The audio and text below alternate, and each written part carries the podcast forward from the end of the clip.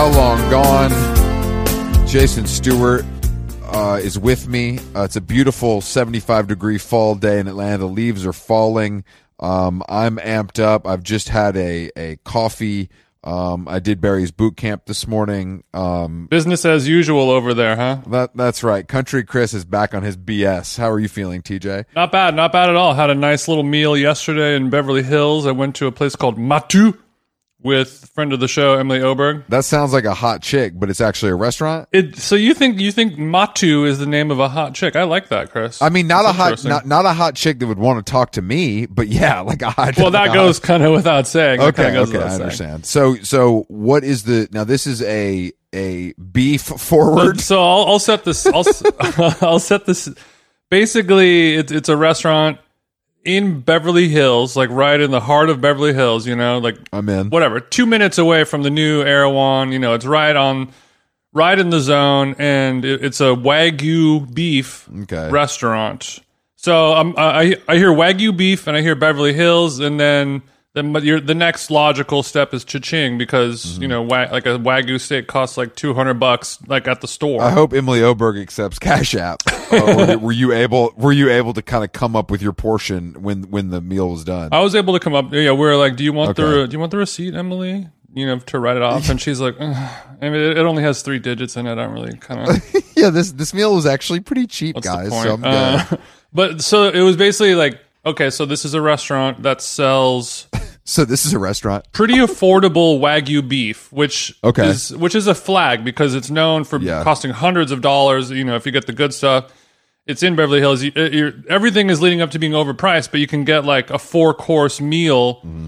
For like seventy bucks a person or something like that. Wow. which is which is remarkably affordable. But is the is the marbling off the charts, or is is it is the marbling looking weak? It wasn't it wasn't the best marbled wagyu I've ever that's ever touched these big brown Okay. lips, but Okay. It was it was pretty good. Like it, it, in terms of like a twelve ounce wagyu ribeye steak, it was cooked perfectly. I mean, yeah. you know the it, it's a little salt on the side. So I'm wondering like what is the catch? Why is this happening? I don't understand it, and I found out very quickly why why all of this was happening and what the catch was. It's owned by Sugarfish. Ah, the kings of the kings of affordable luxury in the food space. Yeah. So did your did your uh, wagyu come in a in a kind of like a white box, or was it on a plate?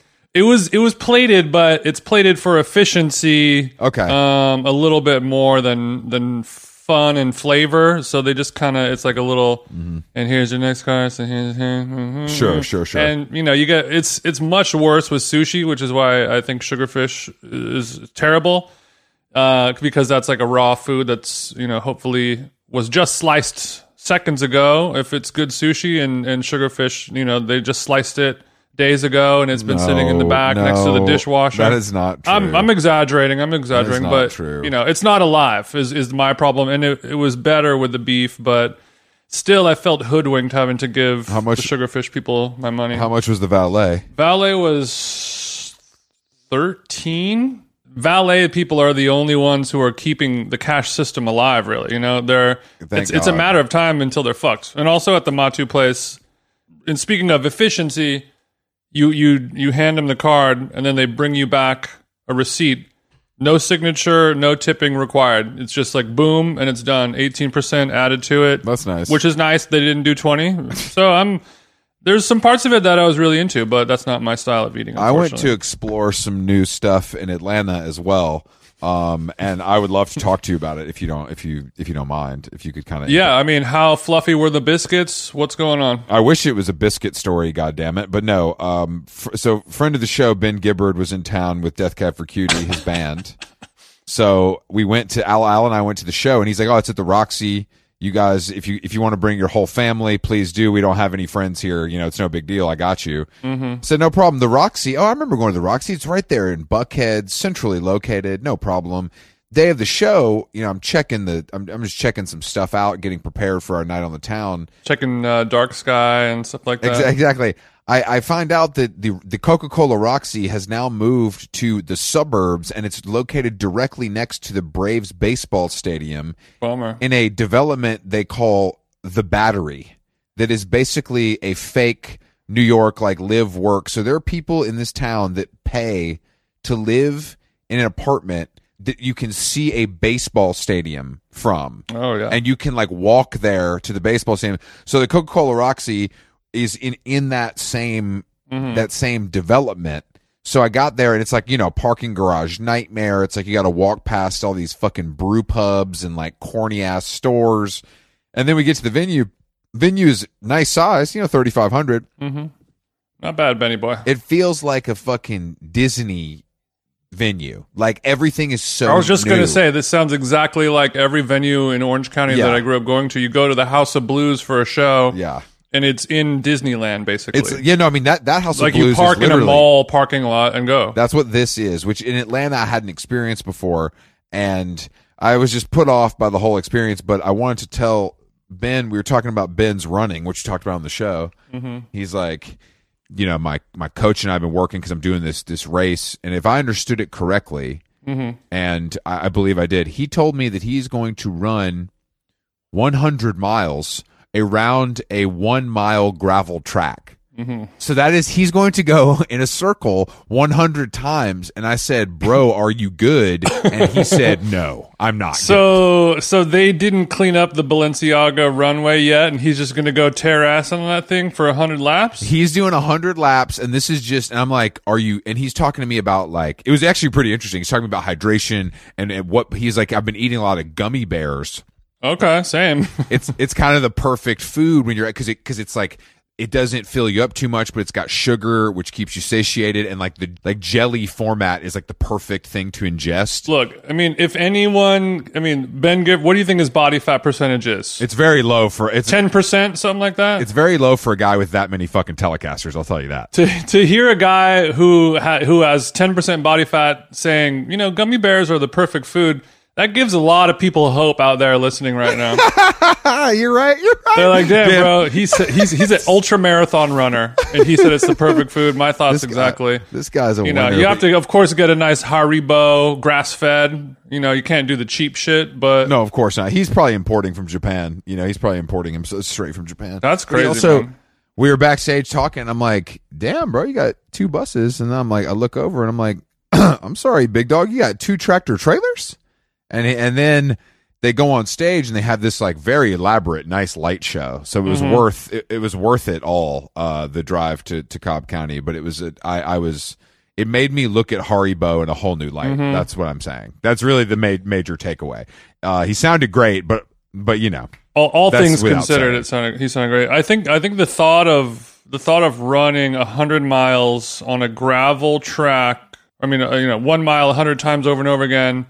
It's almost like this sadistic, mental kind of torturous situation. Like it, it's it's by design to be even more like a different kind of horny suffering compared to a normal, just like oh, I'm just going to run this ultra marathon yeah, it's uh, you know, but at least the scenery changes, and it, they're like, nope, you're in you're in solitary. It's like going to the hole when you're no, in it's cool. I'm really into the mental challenge of all. Like, I'm very impressed by the whole thing. Like, obviously it's psycho, but also like it really is a feat of the human condition. I think you're impressed by it, but I don't know if you are personally into it. I'm not going to do it. No, no, no, I'm not going to do it. But I, but I am impressed by it. And any athletic feat of that of that measure by a person who's that's not their job. You know what I'm saying? Like, this is like his hobby. Well, it's not his job, but it, his his hobby is also staying alive. You know, and uh, a person like him who is a psycho, this is how he has to stay alive. And I'm not talking about in terms of like getting his cholesterol down because he's jogging more. I mean, and like if he doesn't run hundred times on a gravel pit, Yeah, that's right. Things can go things can go sideways quickly. things can go sideways, bro. Um, well, that that's my. But I've got many more.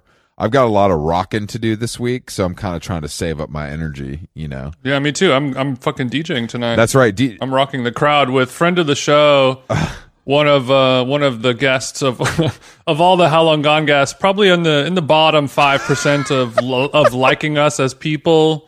Uh, DJ Benji B and them jeans mixing it up tonight. DJ DJ them jeans and DJ Benji B back to back tonight at the the Aster Hotel opening. Thanks to our friends at Purple PR and and Jason. I just want to I just want to ask who kind of negotiated this deal for you? Who kind of was your representative during this whole procedure? It was one of the guys over at the the, the booking agency. I don't know what's in, one of the one of the kids over there. He knows someone. I don't know, but I forgot his name. Do you remember his name? I don't. I, I I try not to remember assistants' He's, he's been he's a rock he's a rock star dude. He's been killing it lately. I forgot his name a damn bro. You've been a damn rock star, but I'm I'm upset that I'm missing this. Mm-hmm. Um, not only bec- not only because I'm a hard nosed negotiator, but also because I think that you have to rinse Benji B. You have to absolutely destroy him for you to walk out of there with your chest high, and I think that's the goal. Yeah, I was I was just I was just thinking like if if Benji didn't like me when we podcasted for an hour, just wait until you know he hears the five tracks that I play right before he goes on at, at eleven, where he's about to mix in some tasteful world music uh, house grooves, and I'm playing Zedd featuring Foxes Clarity, no, you're gonna come through. or I'm playing Calvin Harris Summer. No, no, no. I've already hit Lil Yachty, and I am going to get his Poland. I'm getting the full version for you to drop tonight. It's it's going to be a worldwide exclusive. BBC Radio One exclusive. That's the that's the new Yachty song where he sounds. What does he sound? He sounds like a He sounds like Grimes fishing out. yeah, exactly, yeah, exactly. Grimes fishing out on autotune somehow all at the same time. But I, I want. I want you. I, I need you and I need you and Benji. I need a full report. Um, I need to have a man on the inside who's like a DJ expert to let me know kind of A tale of the tape is what they call that. I need it. I need, yeah, if you want to set up a kind of a hidden cam style uh, versus, you know, that would be great for me. um, but I'm I'm sure I'm sure Benji is bringing the heat all the way to Hollywood and Vine tonight. But it'll, he'll be no match for hometown Titan TJ them jeans. Sure, he's a famous DJ, whatever, playing for decades, blah blah blah blah. Uh-huh. But the- like you just said, hometown advantage is what I've got. He doesn't know what's going to hit him. And he, if he thinks he can just come play a little YG and that's going to spook you, he's fucking wrong. This ain't the do-over, Queen. TJ ain't going to be shaking in his Tims tonight if you play a little YG. little Ice Cube, you think you're cute? You- He'll probably go old school. You know what I mean? Because he's he's an older guy. Um, we do have a guest today. Um, a, all the way all the all the way from London. he's like probably younger than us. Iz- Issy Wood is a uh, is an artist, a figurative painter, and uh, a musician as well. Uh, her newest LP, "My Body, Your Choice," incredible title, is uh, out is out now. Um, she had a great New York Times profile from friend of the show Joe Coscarelli uh, a few months back, and she's we have a lot of friends in common with her. The art is bomb too. The art is bomb. I really like the art. I'm I'm looking to commission. I think I'd like to commission something from her, kind of a portrait of you in her style. I think would be very Yeah, well, Very maybe cool. once uh, if our Ethereum goes back up, you might be able to afford it. But right now, I don't know. I, def- I, I definitely won't be able to afford it. But let's uh let's cr- let's cross the fucking pond and uh, have a chat with her uh, right now. Banging. How Long Gone is brought to you by Nutrafol. As you know, you know hair thinning is quite complicated. Like your skin, hair is a reflection of your health. Uh oh, and internal factors can impact the way your hair looks, feels, and most importantly, grows. Nutrafol's whole body approach multi-targets underlying root causes like stress, hormone fluctuations, and nutrient gaps for visibly thicker, stronger hair. Go ahead, give it a tug. Nutrafol is the number one dermatologist recommended hair growth suppy with over 1 million people seeking thicker, stronger, faster growing hair with considerably less shedding. Thank God. Take the first step to visibly thicker, healthier hair for a limited time. Nutrafol is offering our listeners $10 off your first month's subscription and free shipping when you go to Nutrafol.com and enter the promo code how long? All one word. Find out why over 4,500 healthcare professionals and stylists and professional stylists recommend Nutrafol for healthier hair. Nutrafol.com spelled N-U-T-R-A-F-O-L. I got RAF on the nut. dot com promo code how long? That's Nutrafol.com promo code how long? You sound great. You have a, uh, uh, Caitlin told me you have a microphone as well as headphones, so you're the most prepared guest we've ever had. Well, because I record all my music in my kitchen, and I'm just in my kitchen. So Okay, so you're you're a true bedroom artist. You're using your Le Creuset kind of to do your drum patterns. the Le Creuset is near me when I'm for, for kind of moral support. I have a whole set. So, Issy, uh, you, you said you record all of your music in your kitchen as well as your podcast appearances. Have you done anything like acoustically to that kitchen to make it sound better, like a recording studio, or is it just going in regular kitchen style? No, it's just a normal. I've like I've slowly um upgraded. The story of my life is just like waiting for men to tell me when to upgrade my music equipment and Sure. uh, Damn, you sound like all my ex girlfriends. yeah. well, you know, men love to talk about music equipment. It's one of their favorites. E- Even if they're not um, musical in any way, um, they somehow know which hey, interface I'm, to get. I would like to. I, I- Digital inter. I would I would like to combat that. I hate equipment and I prefer to be a luddite, but I know I'm an outlier. No, Chris, she said straight men. Oh yeah, no, the the gays have have never advised me on anything. Um, but but the uh, yeah, no, I've just I've more been um, slowly upgrading my equipment rather than um, the room Mm-hmm. that it's in, which is ma- it's mainly a kitchen Yeah. and not a music studio. Sure. Are you are you sick in the kitchen as well as a baker or any other culinary arts or Weirdly, I cooked for um, Caitlin Phillips, who you know last night. She's in town because she's um, she's fallen really hard for an Englishman, and you know I was I was catching that on her Instagram stories, but I. I didn't want Yeah. to confront her. I didn't want to confront her, so I'm glad we're doing it on the air. I think that's yeah, better. I think that is I think that's actually much more tasteful. I Um, agree. I agree. and I think a British a British person can read another British person in a way that an American never can. Um, Mm. And so I was semi tasked with sussing him out a little bit. But I, I cooked Okay. for a bunch of like my inner circle here, and then Caitlin and um, a couple of other Americans, and I realized I'm a cook, not a baker. Okay, so because I, really um, yeah I followed you on Instagram and I was seeing some of your handiwork, but the camera work wasn't. I wasn't able to get like a beauty shot to kind of understand the menu. So if you could just walk us through, that'd be great. I can just take you. Well, what I've done is no. Um, uh, Have you dined with us before? some had dined with me before, but uh, no, I did. I I went like full kind of autumn is closing in in England, and I made chicken pie. I made like a vegetarian tart for the one vegetarian um, Mhm. because I love him. Uh, I did a kohlrabi salad Ooh. with capers, which is Okay. inspired by the best salad ever, which is at St. John restaurant in London. Mm-hmm. And it's the only reason I bought a mandolin, but it was money well spent. sure. Um, Love that restaurant. I did this Swedish dish that's called uh, Jansson's Temptation, which is kind of like, In in B minor. yeah, ex- yeah, that does sound like a, more of a symphony.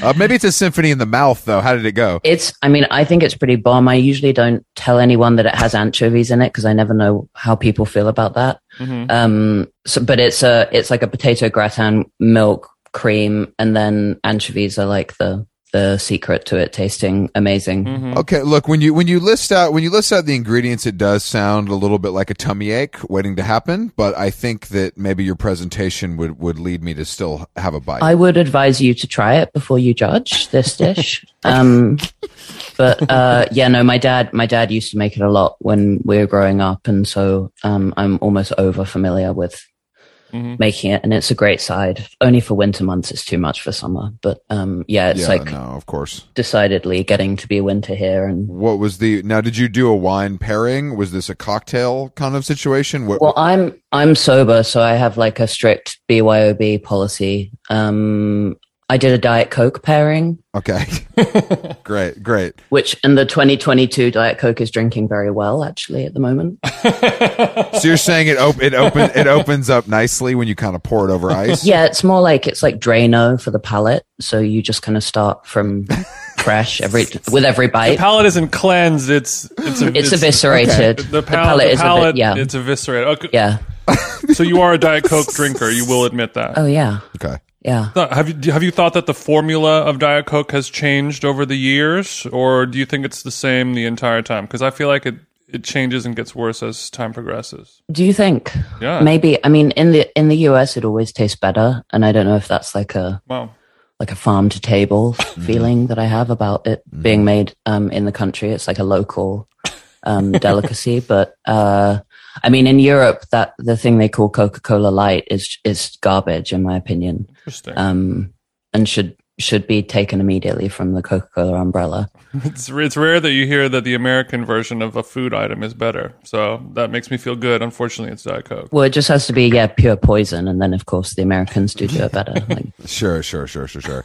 I um, you know, I'm also sober, but I always feel inclined to spend kind of not a large amount of money, but substantial amount on bringing wine, and it make it, I kind of get off on that, even though I'm not going to drink it. But I think that your policy sounds better. well, I can't. I I it's unclear after six years, but I don't love the idea of testing myself with a bottle of wine in the house. Um, I see. so it's it's more it's BYOB, but it's always it's also like TYOB, which is like take your own booze because I, I don't want to um, Sure, I don't want to keep it in the house. But I yeah I under, I could understand wanting the proximity of almost LARPing as someone who buys and drinks wine hmm um, of just being close to the alcohol in that way. But hmm I would have drunk fucking windscreen wiper cleaner like it.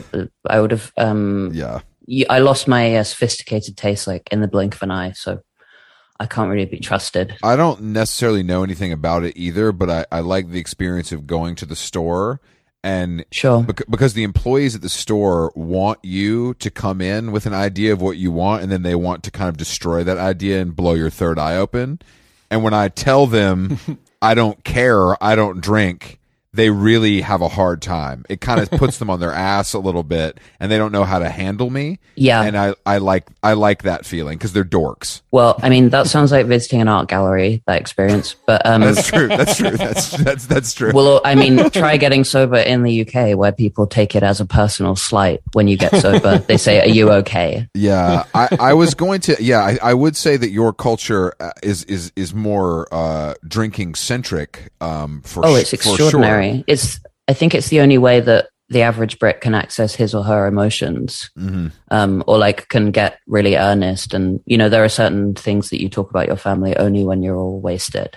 It's not a perfect plan, but it works. yeah, I mean, my getting sober was to my family considered saying no to any kind of deep conversation, which I'm more than willing to have because, you know, I did rehab and I saw all manner of repressed Brits um, open up. What is the culture now? This this sober culture there because it's it's very you know it's having a because I'm actually I'm looking at about six years myself. On, on uh, we're on the similar timeline. Congratulations. Thank you, and same to you. But I think that the the you know I, here it's quite cool now. Like it's a trend, I would say, to like not drink, uh, and and even to go as far as to be sober, which I feel like is something that would never be able to take hold in in the UK. Well, I think there's there's not drinking, and then there's like being a sober person and um, being in Sure, sure. um, which are two kind of identity. I think British people are suspicious of all of them. I think they can maybe understand it more if they personally have seen you in hell with alcohol, and it's very, Sure. very clear that even by British standards, you can't. You you go too far, which is a very high bar which is a very high bar. And then I think people are slightly more understanding, but they do, you know, my, my oldest sort of British friends, like they don't know what to do with me after like 6 p.m. They're like, we can't really go, we, I, I'm more than happy to go to a pub, but they, I don't think they think it's fun if I'm, yeah, my, if I'm my- sat there with like a lime soda. Yeah, that's not. Mhm. I, I understand. I, I find pubs to be. I just don't.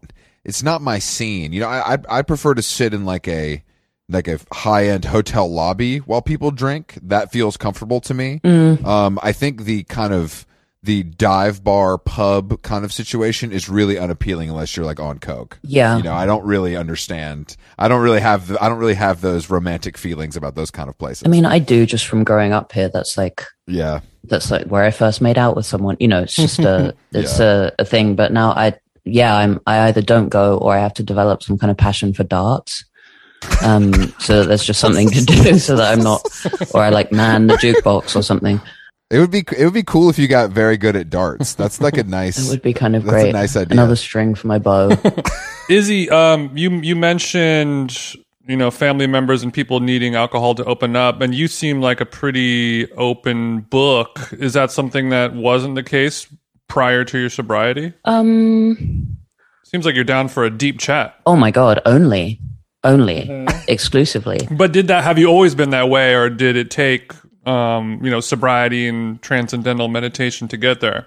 Um, that did help. And then I was, I've been in therapy since age 11, I want to say, because of a crazy eating disorder that is a rec- recurring uh, character in my life. And so Mm. through total necessity, I was put in therapy in a way that no one else in my family had ever been before. And so I, I feel like I learned a different language to them quite, but I do my family a disservice. They're not, they're not the worst of the families in the UK that I've met in terms of like drinking in order to function or Sure. drinking in order to Sure. talk Sure. both my grand my both my grandmas are extremely extremely good at having a deep conversation within within reason but um yeah being in therapy and going to rehab and having to like having just non-negotiable demons Mm. which i guess a couple of generations ago in my family would have been called like a case of the blues or a case, Bit a case of dreary. the dol- Yeah. a case of the doldrums Yes. or he wasn't quite right and then he killed himself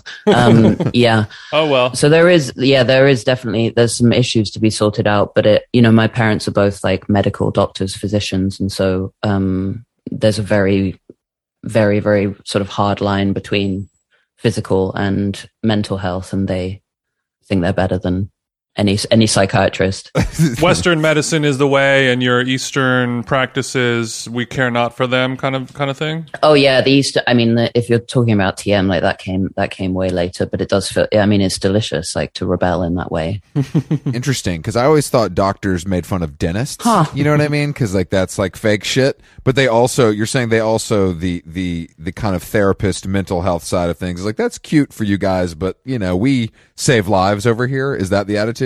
I mean, my my experience of having doctor parents is they were um, always like remarkably unimpressed by any ailment that I could bring to them, like short of internal bleeding. They just weren't really interested. Mm. Doctors, I mean, doctors in the UK. I guess my parents both work for the NHS, which is like a socialist project, Yeah. um, which I worry is crumbling. They're they're uh, retiring at probably the right time because it's not looking good. It's looking very American.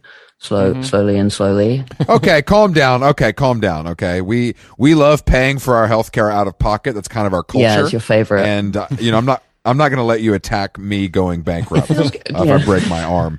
yeah. Um, well, I mean, I, what I'm saying is we're not really going to have a leg to stand on for much longer. But the my parents work for this socialist project, and so they already thought that they were better than any private doctors in the UK. They thought that was Sure. garbage. Um, and then mental health was for people who are Pussies. pussies, maybe um, bored and and have done a bit too much looking inwards because they don't have a lot going on in their life. dentist, there was never much hatred towards dentists. My dad had an affair with our dentist. So cool. Well, that kind of explains that. Yeah, but it there was there were attacks on her character, but not on her profession. and I continued to see her well into 2016. Really? Oh yeah. She definitely wasn't my mom's dentist after that, but um, or my brother's. But I kept I kept seeing her because she um the work was just too good. The bitch could clean a tooth. so well. She she knew how to she knew how to handle my she knew all my history and it was. But then I I went to her in 2016 and she told me that she'd voted for Brexit and how thrilled she was that we'd left the European Union. And I was like, I can't see this bitch. Anymore. So you're saying that was the straw that broke the camel's that back? that is where I draw the line. Ruin my family?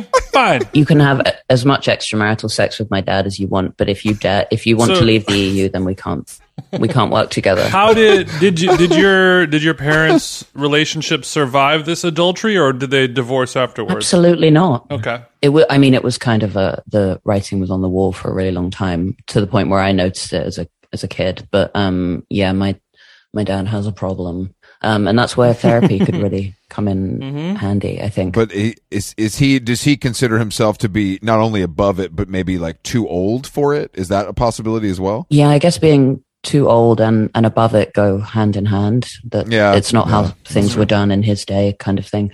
I mean, I say his day like he's like sixty years old. He's not. He's not. what is now? Who are you? Who are you closer with? Your mother, or your father? God, this is my this is my issue with deep chats. I I don't have not spoken to my father for as long as I've been sober, so Mm. it's it's close, but I am closer with my mom. It's close. It's a it's yeah, Does- almost a draw. now is this, but is this is this something that you are choosing, or he is choosing, or is this something that's kind of happened? It just there wasn't um there wasn't anything really dramatic. Like I, I wish I could point to some Yeah. enormous betrayal on either of our parts, but it just, I think we, I, I became an adult and we're like, I don't think we like hanging out as much as we used to. And, you know, I, something about being a daughter and feeling like you play second fiddle to the many women in this dude's life. Mm. I just, I just started seeing him as a dude. Like he was just a, You grew up. he was just some gentleman who um i didn't yeah who really loves foraging for mushrooms and also women So your dad is a known. He's a stick man. He's he has a he chases skirts, as they say. He's what you would call in the uk a top shagger A top shagger. yeah He's after the clunge. Okay. yeah he's uh fiending for minge A poon hound in the minge department. Okay, so and, That's- and mushrooms that's as correct. well. Mushrooms as well. Ha- have you picked up the foraging bug also? no i'm more interested in the foraging within That's what we do. That's what this podcast is all about. We're just we're just forging the inside. it's the foraging within You kind of have to. Yeah, this is where we're at as a society. I feel like all I think young people, younger than us. I know you're younger than Jason and I, but like even younger, younger are. I think they are doing too much inward gazing. I believe that is a is a thing that can happen. i think that could be true it's inward gazing with a view to what like if it's a view to become a um a borderline personality disorder influencer on on Instagram, then that is probably not. I just mean that I think there's like a a just like a self indulgence kind of of always doing that and having the luxury of doing that. Whereas I don't know if um other people Dad, yeah yeah is that you? yeah I want to reconnect. After all this time, I want to Chris, reconnect. looking inside is free. It's not a luxury. yeah, no, but I Yeah. think I think that there it's turned into a little bit of a like I can't do anything else but that. You know, preoccupation is the issue, not the actual, for not the sure. actual, Which is bad of you know thing Mm, mm, itself. mm. Yeah, and that's bad in any venture. Yeah, for sure. I would You, yeah, you're looking so inward that you forget to brush your teeth or return phone calls and things like that. Oh yeah, no, that that's. well, I would good. never forget to to post, obviously, or my clients would kind of not pay me. So that that's the problem. Or, or even worse. If you're posting instead of brushing your teeth, that's um, a clear cry for help. in in terms of mental health, looking inward, deep gazing on the inside, and and sobriety, where do you stand, or how do you feel about like ketamine therapy? Um, I mean, it does. It has this weird. Uh, there's some like Venn diagram of like the help I could get from ketamine versus like potential of Mm. uh, liking it too much because I'm a sober person. Yeah, I've had a couple of friends who've done DMT therapy, and I understand. I mean, it's difficult because like ketamine was such a big part of my adolescence and like especially my art school days, and it to me it will always be like a recreational drug. It would be hard to. Um, See it differently. yeah, it's different over there in the UK, I guess, where ketamine just comes out of the faucet. It sure does. Yeah, I am always very suspicious of the um, you know, where I where i start to harbor fantasies of um going to South America and doing peyote or ayahuasca or um, you know, I can feel my brain um it's being seduced by the idea of a quick fix or like a one-time thing. Right. The more boring answer is that it's just ongoing maintenance. It's like meditating twice a day every day, whether I want to or not. In a kind of if it ain't broke, don't fix it attitude. Like hmm that's good enough for me right now. That and a couple of antidepressants. Yeah. Yeah, I guess uh, it it scares me a little bit. Um, the the ketamine. I mean, because I'm I worry it would almost feel uh, familiar from when I did ketamine in a dorm Yeah. toilet, and and no one and no one could reach me for what I assume was two hours, and I, I couldn't let myself out. I was too scared. Wow. Uh, and also like if a doc you know people say like oh it's the that mean but a physician is present i'm like but that's just my parents that's going to make everything far worse it's like i would like be watching them to see if they're like rolling my eyes about what i'm talking about. And that's that's deeply triggering in not a therapeutic way. You, you paint a, a, a, a very good but very dark picture with that scene. maybe if i maybe if i got a little more desperate i would i would look into it. I'm fascinated by all that stuff. I love i i'm i think medicine is uh incredibly limited the way it is right now. And I'm I think I'm I'm fascinated with it to an extent, but if you live in Los Angeles, it becomes a little bit of an eye roll mm. oh god, because yeah. of what it, because of what it's become. And I think that like I mean I've talked to some friends that and they they use these words like I've never heard before. Like I'm going to a circle tonight. oh, what's that? Like what the fuck are you what the fuck are you talking about? Better be a drum circle. I really hope. I wish it would be better. It's it's no no no. It's it's literally like you know you like people are doing like ayahuasca, you know, led by a you know quote unquote Right. doctor, you know, in like a house in Beverly Hills. We're gonna lay around Diplo's foyer Yeah. and play some ambient tunes on the CDJs. That sounds awful. Uh, well, come come up to come up to Topanga anytime, and we can we can do it. But no, I mean, uh, I think that that kind of stuff it feels extremely like Los Angeles centric, even though I'm sure it happens other places. But I think the casualness of it and the way that it sucks in seemingly very normal people, Yeah. who are j- searching and searching and searching in a way that it's almost like they're looking for religion or something. Like that magnetic draw feels. That's been LA for decades, though. You know, Yeah, that's the beauty of it. the draw in the circle is in your friend being able to say, "Oh, I'm actually just going to a circle tonight." yeah. Um, Yeah. and there's some uh, I don't that feels like appealing to be able to tell someone like I'm, I'm just uh, oh from 7 p.m. I'm going to be reaching a higher plane. So Yeah. if you text me, I may not re- reply. From 7 p.m., I'm going to be sweating and throwing up on a blanket. Uh, Yeah. And just don't don't try to text. Yeah, I guess it's not that chic to say like, "Oh, I'm tonight. I I can't hang out. I'm gonna go roll around on the ground and do hard drugs at my friend's house." You can't really just say that. It's more grown up. It's more grown up to pay Yes. to go somewhere. Yes. Yeah. I love paying. It I makes you paying. feel Big payer. good when you pay. but you do you do hear I remember because I'm such a I'm a big fan of Gabor Mate um and he's a he's uh an amazing like addiction therapist a doctor blah blah blah Okay. um and he is a big advocate of psychedelic experiences when very carefully done and I remember him saying on some podcast or other while I was painting like that there are some of these doctor sh- shaman type guys who like sexually abuse people while they're in the lowest point of their trip. And it's like, you have to be really careful with that stuff. Oh, I'm not surprised by that at all. It's the dark arts. no, I know. I'm not surprised either, but it's shocking. It's No, um, no, it's not great. But I think that that's like the yoga. That's like the the Bikram thing, you know, and all that stuff Mm. came out. That's like the big. That's like the largest scale of that. I feel like because yoga is the most approachable of of, of something like that that people used to think was really weird, and now it's obviously crossed over fully. Yeah, I'm wearing a shirt actually. Right, just I thought in case we were videoing, I was wearing. I'm wearing a shirt that says "fuck yoga" on it. Um, Okay, so you're not a yoga person. Does that mean you're against yoga, or that's a style of yoga called fuck yoga? It's neither. Um, there, I think in the first Sex and the City movie, um, Samantha's much younger actor boyfriend Smith Jerrod is Mhm. um, for no reason in one scene wearing a grey t-shirt that says "fuck yoga" on it, and it's never mentioned. but he's just wearing it, and he's like packing to go and shoot some film or something. And I was like, I'm going to make that shirt, and so I, so I made it. It's one of my favorite shirts. Um, I didn't. I didn't take you for a big uh, Sex and the City fan, especially their film releases. Which Oh my god, are I you kidding? I love it. Like after I've painted all day and I've done like I've like tortured myself over music for two hours, like all I want to do is just numb my brain. And what better analgesic than especially the movies because they are so awful. Yeah, whenever I'm on an airplane, Spectacularly bad. I watch the second one where they go to the Middle East, Abu Dhabi. yeah, the Abu Dhabi.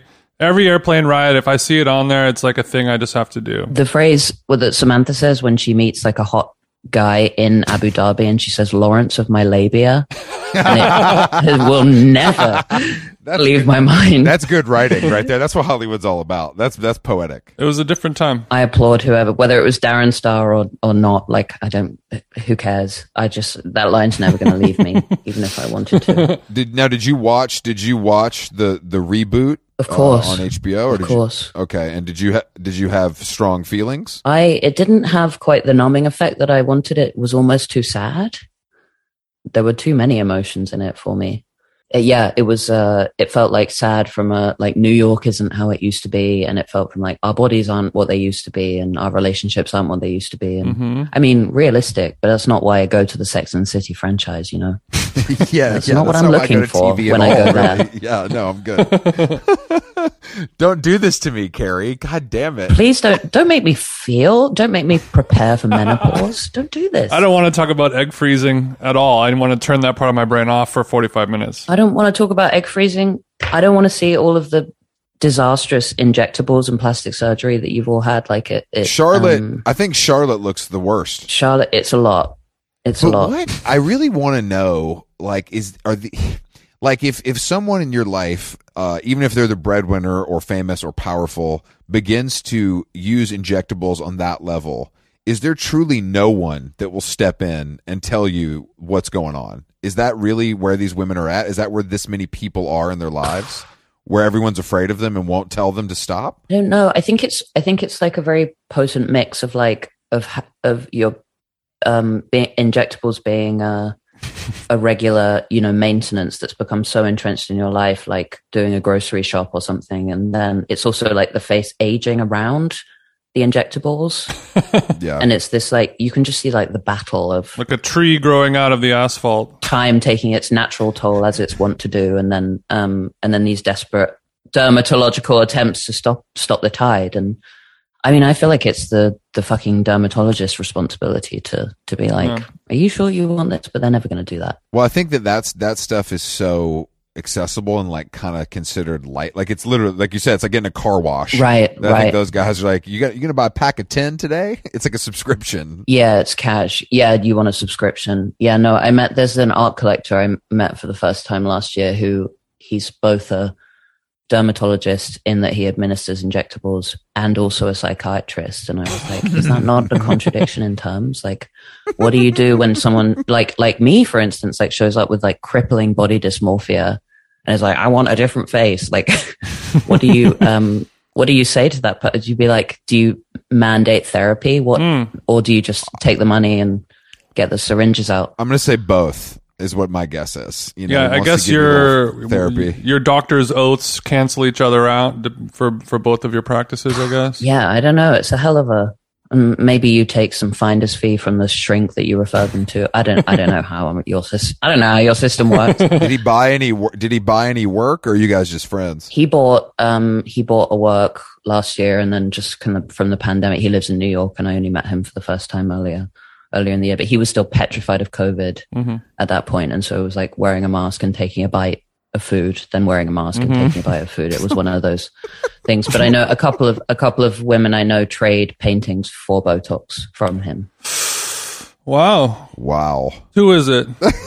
I don't know who's getting it. I'm not at liberty to say. yeah, of course. Yeah, I don't know who's getting the better deal there. I have no idea. I guess it depends on the artist. Yeah. That's crazy. I love that. I love that too. That's a really modern thing. Well, it's modern, but it's also time honored. Like you hear of like, um, you know, these old Renaissance guys trading work Mhm. for, for a doctor to cure them of syphilis. Like Mark Rothko's dentist had an insane collection of Rothko's. Like it's, it's a th- the trade, the trade with for services is a thing. I, I, I try not to do that ever. Yeah, I feel like once you rise in in success and popularity, the amount of things, objects that you can trade or services that you can trade. You know, if a, a painting costs a half a million dollars, it's like, yeah, we're going to trade for a house. You know, like what do you do? Well, yeah. And I, and some, some of my early, not even trades, but gifts of paintings like from five or six years ago coming back to haunt me via auctions. So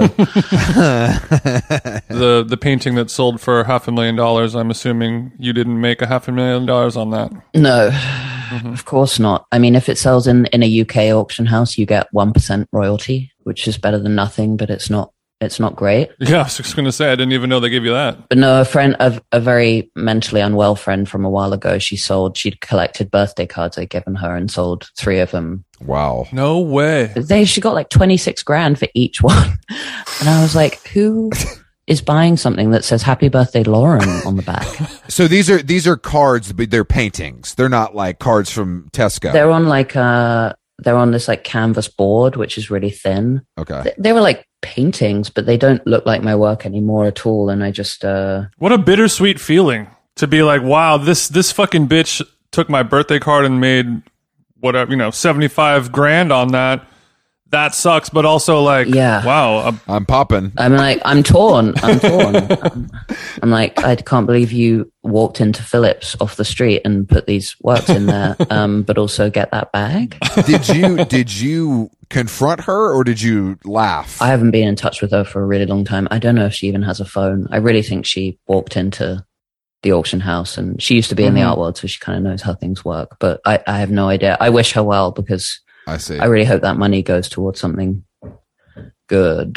Uh, some injectables. Yeah, maybe some injectables. That's actually really that's I've never heard a story like that, but I feel like as things as as a star rises, this happens to to people in all sorts of fields, you know. yeah. You've seen Pawn Stars, Chris. Yeah, I've seen Pawn Stars, that's true. It's um, it's a new frontier for me. It's kind of new. It only started happening, like the auction thing at all, only started happening in like this time last year. So How does that when when you how do you usually find out about that? Does someone tell you? Do you see it? Like uh, how do you usually find out about that? Oh, the I mean, the auction house usually I don't know if it's um out of the They kindness of verify their with heart you? or whether they yeah, well they I don't know whether it's legally or just like tastefully they just let the gallery know. They were like we're so excited to have this work coming up in our evening sale of um 20th century uh, whatever. Uh and then sometimes there was a work that I made in literally school and they said we can't verify the signature on the back of the canvas. And they showed a photo and it was like some other guy's name it said like lewis on the back. And i was like but that's because when you're at art school you fucking share canvases. If someone doesn't need something you take it and you paint on it because you're broke. Oh. and so yeah this was made in school and now you're selling it and maybe that's a sign that you that you shouldn't have it in your evening sale. But they went they asked for a certificate of authenticity. So i was like yeah I, I, I I've never i've never tried out just like disowning a work and saying Yeah. like i've never seen this in my life yeah, yeah, yeah. What the hell are you talking about? That ain't my Yeah. name. I never seen this shit once. No, sir. That baby don't look like me. yeah, exactly. i mean i hope i really kind of hope some fakes come up at some point that would really i feel like that would be the cherry on top of my ego It's like Yeah, oh yeah. people just faking faking my work and then That's an incredible Selling them. sign of accomplishment. Do you now? Do you personally do you trade with friends? Are you trying to amass a collection as well, or are you output only? Yeah, and I and I buy like honestly, I since since I started making money, like I'll I'll buy something if I really like it, and if I can get it, especially from the other artists on um on my London galleries roster, Yeah, because I there are there are there are a few whose work I'm just crazy about, and I've known them for years, and I hate to think in financial terms, but like if you trade with someone someone really young or or someone Mhm. who or someone who's a really who you think is awful um at art and they want to trade and i'm like do i then do it just because it's a financial decision or I mean, I think it's a case by case basis. You know. yeah yeah and i i mean i still i still give a lot of gifts i've i've tried to temper it but i'll um definitely like a birthday or wedding gift or something always I mean, I've always heard these great stories about people that were just kind of around that were like middling artists that you might know, you know. yeah And I'm like, why is this person so fucking rich? Mm. And then you that you find out it's like, oh yeah, I just traded. I was with all these these guys. I was with Yeah. them at the time, and now I I have more money than I would have ever made off of selling my own work. Mm. Right place, right time. Yeah, yeah, why i mean people are part of the new frontier of of my work being some i don't know hyped entity or something in, in our very very small world which is the art world. But um people are resorting to all kinds of weird subterfuge to get access to the work. And i would not put it past some people to pretend to be friends with me for like three and a half years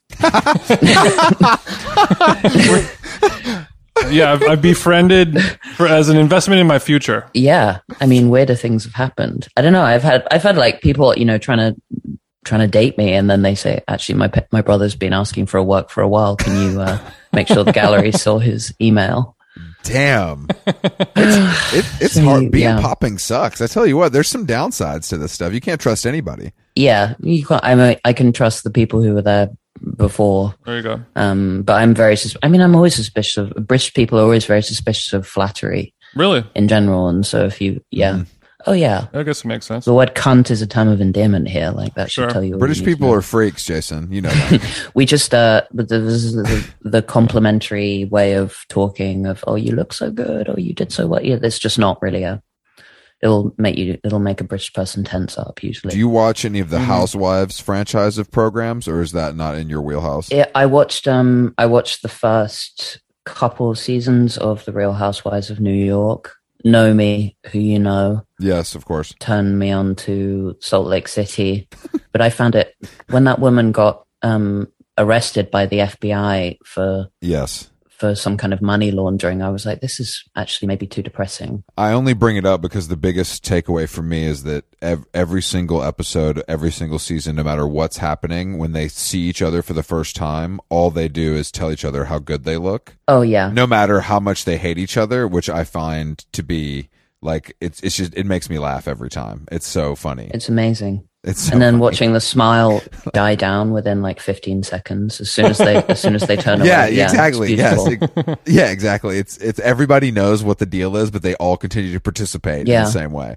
I mean, the effort has been put in, but often they look kind of like they all seem quite manic. I don't know if it's like the eye lift because their eyes look really surprised all the time, um, and they just look sort of crazed. I don't know. Maybe it's Adderall or something. Oh, I think I'm gonna, I'm going to guess all of the above. Issy, I wanted to talk about um about the music world as well as the art world. It, it seems like you've had more financial success in the art world than the music world. Is that correct to say? Um, I've had zero financial success in the music world.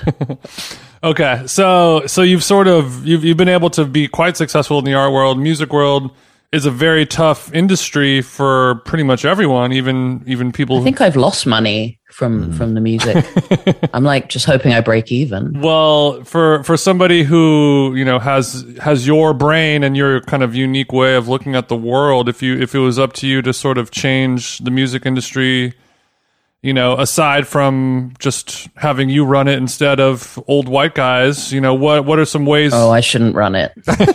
Let the whites have what they want. Thank you, thank you for that. Thank you for that. we appreciate that.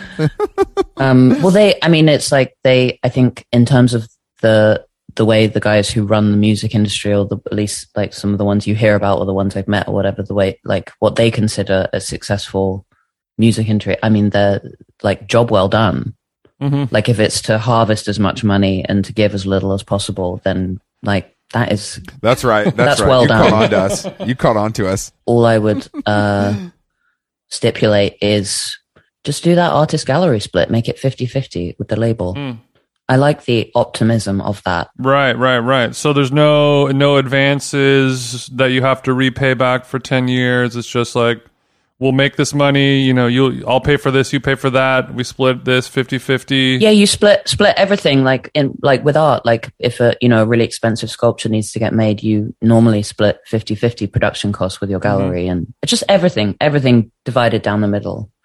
I don't know why that's so like radical to Yeah, I guess the art world is sort of the only one I can think of offhand that still sort of adheres to those pretty simple, steadfast ways of doing business, right? I mean, it's so simple. We we don't even do contracts. There's something about having lawyers like sort of negotiate this piece of paper that sort of ties you to someone that gives either party permission to behave pretty heinously because you've got this piece of paper.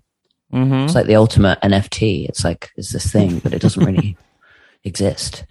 And I think with with art, like, and I am bearing in mind that I've had like an amazing experience. The more I hear about it, the more grateful I feel for my particular path that I've cut through it. But Yeah. there's like any relationship, like you just every day kind of ask both people ask themselves, like, do you still want to be in this relationship, work or otherwise? You know, 50 50 is hopefully implies that most people are trying to put in equal amounts of effort and it shifts slightly. But, Yeah. um, but yeah, without, without the contracts, it's really, it's like the ultimate consent. Yeah, the it corrects itself. It should. And then, and you know, if, and if you decide to part ways, it's like, it's nothing more than a heart to heart. And then you can, and then you can part ways. I mean, there, I guess there are drawbacks to that as well, but you know, it was also pretty easy for me to leave my music label. It's like, but it was it took eight months to negotiate joining. So Eight months. That's usually yeah. If you normally if they're not making a lot of eight months. if they're not making a lot of money off of you and you really want to leave, it's usually pretty easy to leave. Yeah, they. You know, that's that's usually how it goes. I think the email my lawyer got was, "We thought you'd never ask." oh, eight eight months. Eight months is honestly like that sounds. I mean, like- it was it was also mid. It was like early pandemic. Everyone was like slow. I mean, well, people had less.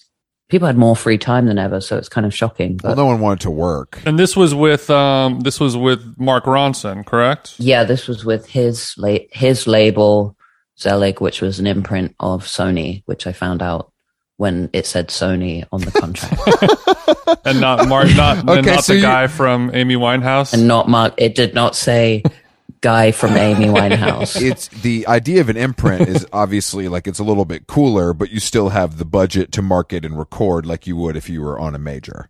That's Sure, but you also have the you also have the Sony legal team panicking about being sued Yes. for any kind of like visual copyright infringement, which I found out the hard way with. Were you doing a lot of stealing? I made with a with a friend who's actually the sister of my London gallerist, but that's not important. Um, sh- we made she does CGI stuff, and we made a music video for this song "Debt" very early on, like the first release, I think, and it was uh, a CGI game of Monopoly played by like sad, completely naked men, and I my face was on all of the pieces. um, it was really good, Okay. and uh, okay. and we bought it to Mark, Sony, Zelig, whatever, Zony. Uh, that's what we started calling it after a while. Um, Zony. Zony, and uh, and they were like, "We're going to get sued by Hasbro. This is not going to work. Like this lawsuit could be enormous." Yeah. And I was like reading all of. I, I got into like reading Hasbro copyright literature because I was so desperate to like do something about yeah it Literature. literature it was like I had downloaded like like a 670 page PDF on my phone of like Hasbro Hasbro how litigious Hasbro have been like uh uh, historically, and um, and in the end, Sony Sony's legal team they were like, "It's not worth it," and I'm sorry, we're not going to pay for this music video, Jeez. even though we said we would. So they have a lot more to lose than you do, so it's not so fun anymore. Yeah, I don't, I don't understand that world. I mean, I, I like from coming from the art world, like you can, you can put any logo on anything in any show, and it's never a conversation. Like, Mhm. It's considered different. I think legally it's considered different, which is confusing, of course, especially if you're not a lawyer. no, and But I mean, so I, so I, I mean, I don't know whether that conversation or that um, friction would have happened with an indie label, but I became very aware of the drawbacks of this major label way of doing things, and so I released the video myself and um, paid for it myself, and thank God I could do that. Otherwise, I would have been destitute. You know. I wonder. I, I wonder actually. I I, th- I wonder if a, a indie label is like we're just going to look the other way, or if they're even more paranoid because they I have more to lose. Almost, you know. It's a, it's uh completely. It was just so alien to me, even having the Conversation. having the conversations of like Mark texting me like, "We've got some of the finest legal minds working on this case." and you're just like, why? I'm like, "Oh, thank God, the finest. Thank God they are the finest legal minds." You're like, bro, this is a CGI video of Monopoly. It's two minute and thirty seconds. Like I'm all the pieces. It's my head on a shoe. It's my head on a dog. It's my head on a. You know, I'm on all the money. I'm on all the money, and all of the property names are my are the song lyrics to the song. It's like I was so proud of that music video. Well, at least it look. At least it saw the light of day. I mean, that's like that's the Oh, yeah. bottom line. Yeah. You know, that's the bottom line. And now that we're talking about it, thousands of people will watch it tomorrow. So that's pretty cool. I really hope they do. It's But we're bi- very popular in Australia and some other countries as well. So just something to think about. Well, I don't really want Australians watching, so um, no, it's a, that's a fine country, another member of the Commonwealth. I love it. I love it. yeah. Yeah, I, I did you lose any money directly when the Queen died, or did, or were you okay? No, Caitlin. Caitlin lost some of her sanity though, because one story that she'd placed got um, they cleared everything out and they Yeah. pushed this story forward, and um, allegedly it could have ruined everything. I don't really know how, but Caitlin loves it. Ca- Caitlin's dramatic, and that's what's fun about her. oh, I love it. I love it. I'm it. dramatic too, I guess. So I, but I don't. I'm not dramatic about things I don't understand, which is like what Mhm. what is how how the Financial Times would jeopardize the New Yes. York Times. We we literally went through we literally went through the same thing with her, so I feel a kinship to you uh, right now that, that I wasn't expecting. Mm. I, I just talked to some friends that lost significant amount of money from the Queen's death, like because they had to like How? they had to like close shop because it's like not that it was illegal to be open, but it was like in poor taste, I guess. Oh, and it was like, Oh, yeah. this isn't wor- this isn't worth it to like to to to maybe receive backlash that that we can't recover from. How many local British shopkeepers are you friends with, Chris? Jason, I, my name rings bells over there. I have quite a lot of acquaintances that, that keep local shops um, in different areas of town, so I can kind of check in. yeah. Right. That's how I know you. I've heard them. We go to the we go we go to the same we go to the same Chippy. You do the same circle the flower market. when you all transcend together. exactly, we transcend together. Exactly. Yeah, how many days did you take a break from your art after the Queen passed? Oh, I was in New York. I, my my show in New York opened that day, so I was like, no one cared in New York. No, we didn't. I was del- delighted to be away. It's the one thing as a as a full blown Anglophile. It's a one thing I've never understood is the the royal family and the fascination. I, I don't understand it either.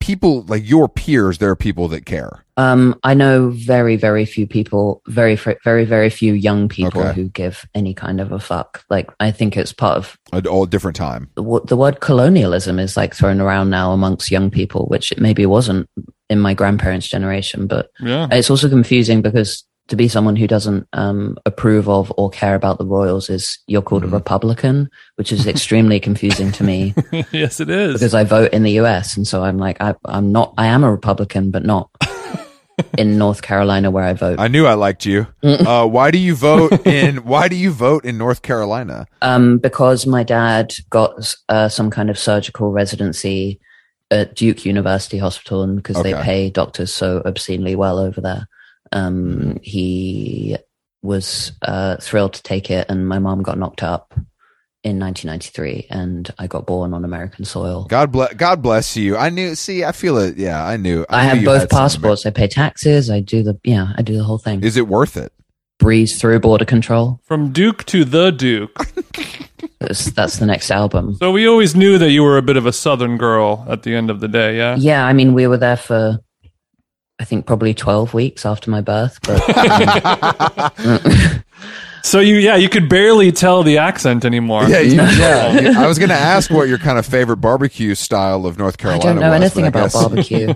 I had I had some grilled oysters at the Minetta, Minetta Tavern a couple of weeks ago, Okay. and uh, I was told that they are also big in in North Carolina. So I go on I go on Street View every now and then and look at the address where I was, you know, born or the first place I ever lived, and expect to feel something, but I feel nothing. Mm. I was actually we were celebrating my because I'm at my parents' house right now, and we were celebrating my dad's birthday last night, and they were trying to kind of talk about memories of childhood, and I I have zero, like I barely remember high school, and and I'm only 40 years old, mm. and I had no trauma. This I'm not blocking anything out. I had an idyllic childhood to the point where I have guilt about it, and I don't know why I can't remember it or feel anything about it.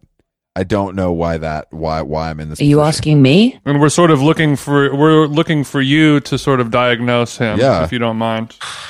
Do you have strong memories of what life was like in in high school Yeah. and in elementary school and things like that? Yeah, I mean, I didn't finish high school, sadly, but I I remember why I didn't fi- finish high school very well. Sure, I I remember that. I remember that as well. No, Chris, I'm the same way as you, and I've never wondered why either. I, you know, blame it on the drug use. But Chris, when does your when does your memory start, as it were? Like what what's the the furthest back you can go and get nostalgic? Like last year? Yeah, I mean, I wish. Yeah, I wish. I unfortunately, I think it all kind of starts with like when I began to get into like punk and hardcore, Mm. and like like so like early middle school is is when I really am like, oh yeah, I remember going to my friend's house and hearing this thing, or I remember going here and here. But kind of before that, like in elementary school, good luck. So when it got cool, when life got cool, from then on. I don't require these memories anymore. I'm different now. Yeah, exactly. I mean, I don't know if life got cool. I definitely thought it did. You just needed like a medium. My friend, my friend Jed said he sat next to a girl at dinner last week who referred to her mother as an artist without a medium,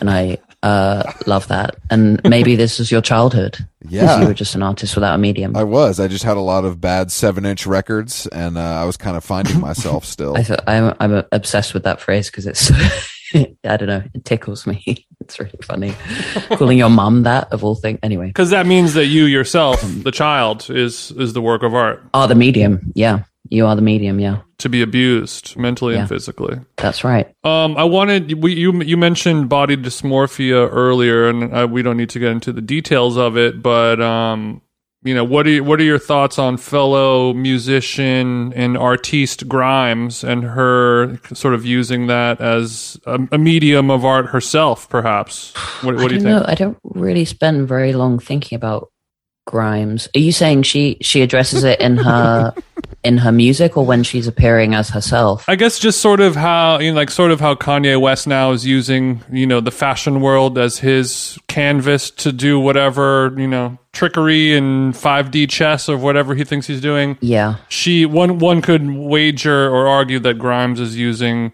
body manipulation and plastic surgery. Um, not so much because she wants to look a certain way, but more so like as a weird kind of Oh, I see. Yeah, yeah, yeah. art art medium or like you know shining a mirror onto ourselves or whatever. Yeah, I mean, I guess she's already had, she's al- always had kind of an alien thing going. Um, hmm she was very ethereal looking always before. I guess I'm more, I'm more interested in the, maybe even the, the Real Housewives version of body dysmorphia, which Mhm. is like this, uh, can't talk about it, getting loads of surgery, definitely not well, um, but telling someone that they look really great. And when you say you're into that, do you mean for amusement? I no, I think I just I relate to that more than being like I want to become an alien and um and uh manipulate my body. You know, I yeah. I feel like Grimes in doing that, uh, presumably she has more control over her body or some agency that she's able to say, oh, I'm, I can manipulate X, Y, and Z. But I hmm I identify more with like I don't know these women who are in just like a quiet prison Mm. of never really being sure how you look Mm. but needing knowing that something needs fixing at all times and not really being sure what. Wow, that's that sums it up quite well, actually. I don't know. Something that I feel like a lot of people are suffering from every day. I'm spinning out right now because I think you just, yeah, you just cracked my muffin. Cracked my Your personal muffin? Is that even a phrase? That's a phrase that I've I've learned, yeah, recently. But I think that the, Cracking. You've just cracked my muffin. I guess you just cracked my scone for for listeners Yeah, across yeah. the pond. But I love I did I love that turn of phrase, Chris. Well well done. I learned it from one of the guys on the Joe Budden podcast. I'm out. Sorry to tell you that, Jason, but I yeah, I just feel like that's a um not knowing what is wrong but wanting to fix it is very Yeah. is absolutely what I'm doing with when I'm destroying myself with exercise multiple times a day. oh, and that's yeah, that's a real thing. I I feel like I've been through every iteration of like punishing the body, hmm um, knowingly or unknowingly. But um, yeah, it's If you punish it hard enough, then you don't have to really think. You know. of course, of course. Or you kind of don't have to. You don't have to have a body for a minute. Mm. you can just like i don't know you can just be like a head in a jar. No i i mean i deal with that whole thing relatively privately. I'm like very candid in talking about it and write about it a lot Mhm. on my silly little blog. Um but i wherever possible I w- I hate to be photographed and i really don't like my face being out there. Hmm because i'm just torture myself over it But Yeah. you you know you kind of know it's part of the job to an extent and you play ball when necessary, but you don't like it. I don't like it, and it. I mean, you'd be amazed at how how often you can just Not- actively not just yeah not be seen, especially as a like a um a painter. I I, mean, I I don't I don't know what you look like. Yeah. I looked on your Instagram. I have no idea what you look like. it's a it's almost a kind of vanity in a way, like of not wanting to be seen to that extent. But um, but I I knew like for the New York Times piece, like they said we're not we're actually not going to do the piece if you're not photographed. So Yeah. I was like, bitch, you got to put your body dysmorphia aside for a, for an afternoon. Suck it up. Um, but Body dysmorphia, go sit down over there. Mommy has to get her picture taken. Yeah, and then it came right back. It was just doing push-ups, as they say in AA or NA. Um, but uh, yeah, so I try and avoid it at all costs, and I am mystified by especially fellow female visual artists who'll get photographed at any opportunity because I'm like, you don't need to do that, but Mm. also go off. yeah, I mean, It's fine. You never need to do it, but somehow the world tells us that it helps. Yeah, maybe they like, and maybe it does help on some level. You know, maybe I, maybe I'm naive about it, but I, it it wouldn't it would not help me within. So Yeah. I personally don't do it, and I um, I I mean I'll paint pictures of myself sometimes, but that's that's like a. How do you feel about the sound of your own voice? I, I forget how uh, deep it is sometimes, and I'm like oh shit, and then but then I remember I was like mistaken for my dad a lot as a child on the phone. I find it I find it quite uh relaxing actually. Yeah. I love cigarettes. I love cigarettes. Yeah, but I mean, I smoke all the time. Uh, My voice sounds fucking stupid. Oh yeah, no, no. My my voice was like this. It's always been like this, and I I come from a family of very deep voiced women, so it's clearly built in. It's a blessing. What's your brand of cigarettes? When I'm when I'm in the US, I'll smoke those really thin menthol things, Cap- Capris or Virginia Slims, um, and I don't know why, but uh, here I roll tobacco, and it's a brand called Amber Leaf, Amber and it's Leaf. uh, fantastic. You a you a morning or you an evening smoker? A little bit of both. I'm all day. All day. It's my favorite. It's all I've got left. Look, that, that's what that's what I say about the uh, about the treadmill. I get it. Yeah. Maybe dessert. Sober people you know? are keeping the cigarette industry alive. I mean, I yeah, I'm trying. Single-handedly. I'm trying. um, I've never bothered with the vape, the vape stuff. It's I, I just can't. Smart. No. Um, but I also I exercise enough, and it's I just about break even. I'm sure at some point my body will be like, you have to choose, but not right now. What kind of exercise are we doing over there? Because that's not part of the culture, really. You know. We are we are biking everywhere. Okay. Um, it's giving biking. It's giving cyclists. It's giving two wheels. It's going. Yeah. Okay. We're giving a saddle, and we're giving commute, commuting. Um, London's a little bit of a scary uh, place to ride a bike bicycle around, isn't it? Oh, it's terrifying. You you have to have a death wish. It's it's key. Luckily, you do. Luckily, I do. And uh, I not only do I have a death wish, but I also enjoy. Um, there are some very serious cyclist men who are always clad in lycra, and they have all of the um, accoutrements and the weird clip-in shoes. Chris, what's the word for word for those types of people? no, you mean cyclist, Jason? Do I have a detrimental term? Do I? Yeah, no, there's like a there's a derogatory term for those types of cycling guys who have bikes that cost ten thousand pounds. Oh, well, usually I call them fake exercisers because they're usually fifty pounds overweight, Mm. Yeah, and they yeah. just they they still they they bike hundred miles to eat a donut, and it just doesn't make sense It to doesn't me. make sense. I mean, the, we would say all the gear, and no idea. That's what uh, that seems to be. The, all the gear and no idea. yeah, and I like uh. I I like to race them. There's a really steep hill coming up to my apartment when I get back from the studio, and I I love to race them. Oh, sorry, I found it. It's called a mam. Oh. It's called a MAMIL, which is an acronym for middle-aged man in lycra. MAMIL, yeah. That's good. So you're biking a lot as a mode of transportation, but also exercise. sometimes I'll do sometimes I'll do the treadmill if I'm feeling like a little bit gross, and especially my my studio gets extremely cold in the in the winter, so I'll just do a quick three minutes just to warm up. Uh, hold on, hold on. Are you are you saying that you have a treadmill in your studio? Yes, Oh wow, this is very cool. it's it's a Peloton tread. Okay. It's disgusting. No, they're very nice. I like the I like the dial system, and and for it did kill a child, and they had to discontinue it. But you're still with What? us. Yeah, you didn't know that?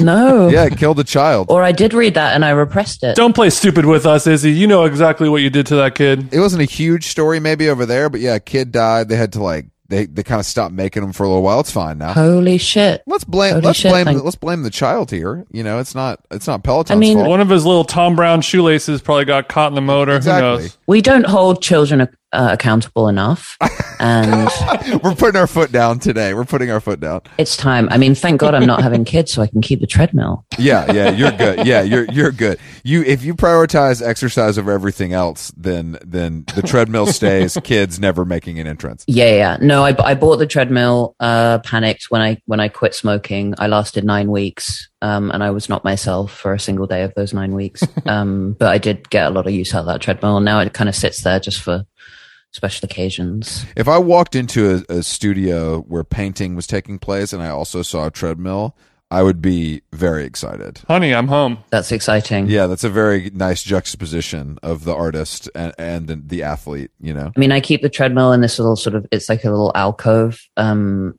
that is slightly hidden. It's not like right in the middle. Like I don't just treadmill and then look at all my paintings at the same time, but, um, It's in the it's in the gym. You can just say that. It's in the gym. yeah, area. and I'm, it's, it's in, it's actually in the gym area. So, um, near the kettlebells in my, in my studio. No, no, I'm like, a, I'm a bit ashamed of it because it's like eating disordery and it, um, it reminds me of how not far I've come in some ways, um, that I still insist on. It's punishy. Yeah. it's weird and it's like me trying to make up for smoking so many cigarettes which itself is punishy and it just i don't know it all compounds I, I see it differently, but I understand where you're coming from. well it sounds like you're in the the pink cloud of exercise where it's really serving you or he just likes to be punished. or you like to be punished The pink cloud has lasted a long time, so I don't know how pink it is still. Um, but yeah, I mean, it's just, it's, I just think that investing in quality gear is important, and that's what you've done, and that's what I want to but of. not music equipment Yeah, no, that's that's dork Yeah, shit. and if you want, I can show you a couple brochures on a nice new digital audio interface. well i was i was brutally love bombed by a musician um earlier in the year and somehow as part of the whole thing he convinced me to buy a bunch of like like an old like german microphone and like a really fancy interface and a and a preamp which i'd never heard of Oh, you don't need a fucking preamp. This guy bamboozled you. I know what an amp is, but I don't know what a preamp is. Um, is it like pre-cum? Um, Is In so many ways, yeah, it is. I guess. it's fine, but it's equally potent. is this someone we know? Who? Yeah, did Skrillex talk you into the Neumann the Neumann mic? yeah, It yeah. was Skrillex. It was Ed Sheeran. No, Ed, Ed Ed Sheeran is got you a couple very persuasive. He talked me right into that eleven thousand dollar German microphone. he's persuasive, but he's toxic. He will love bomb you and then um, abandon abandon you in Los Angeles. Um, no, maybe you, I, I, yeah, I don't want to. No, but I'm saying, I'm saying, it was was it somebody that you would believe because of their accomplishments as an artist? Oh yeah, yeah, okay, yeah, yeah. that's what I'm. Yeah. Okay, that's what I'm trying to Yeah. understand. No, no, no. It was like it was a very um, it was a very legit source. Were you Okay. able to trade some of your artwork with Four Tet to get this gear, or how did it work?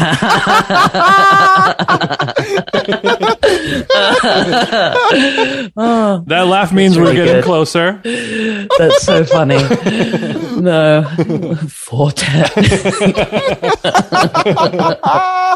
oh shit. yeah, Oh, okay. All right. Look, thank you. that's amazing. Thank you for joining us today, Issy. We had a blast talking to you. Yeah. Oh it was my a, it was it was our pleasure, and um, music is is where people find music. I imagine. Yeah, go watch that video on YouTube. Listen to it on Spotify and Apple Music. The song is called Debt, as in um, the national debt.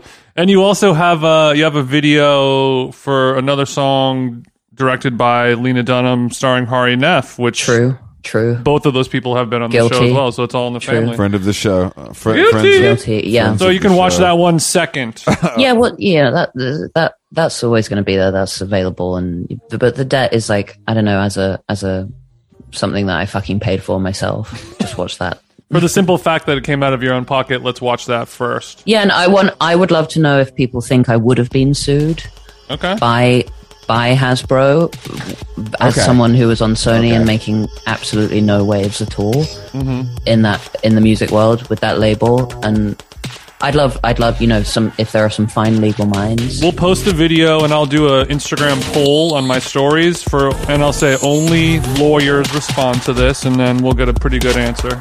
It's been a real pleasure, Issy. Thank you for taking the time. Of course. Have a good rest of your day. Thank you. Later.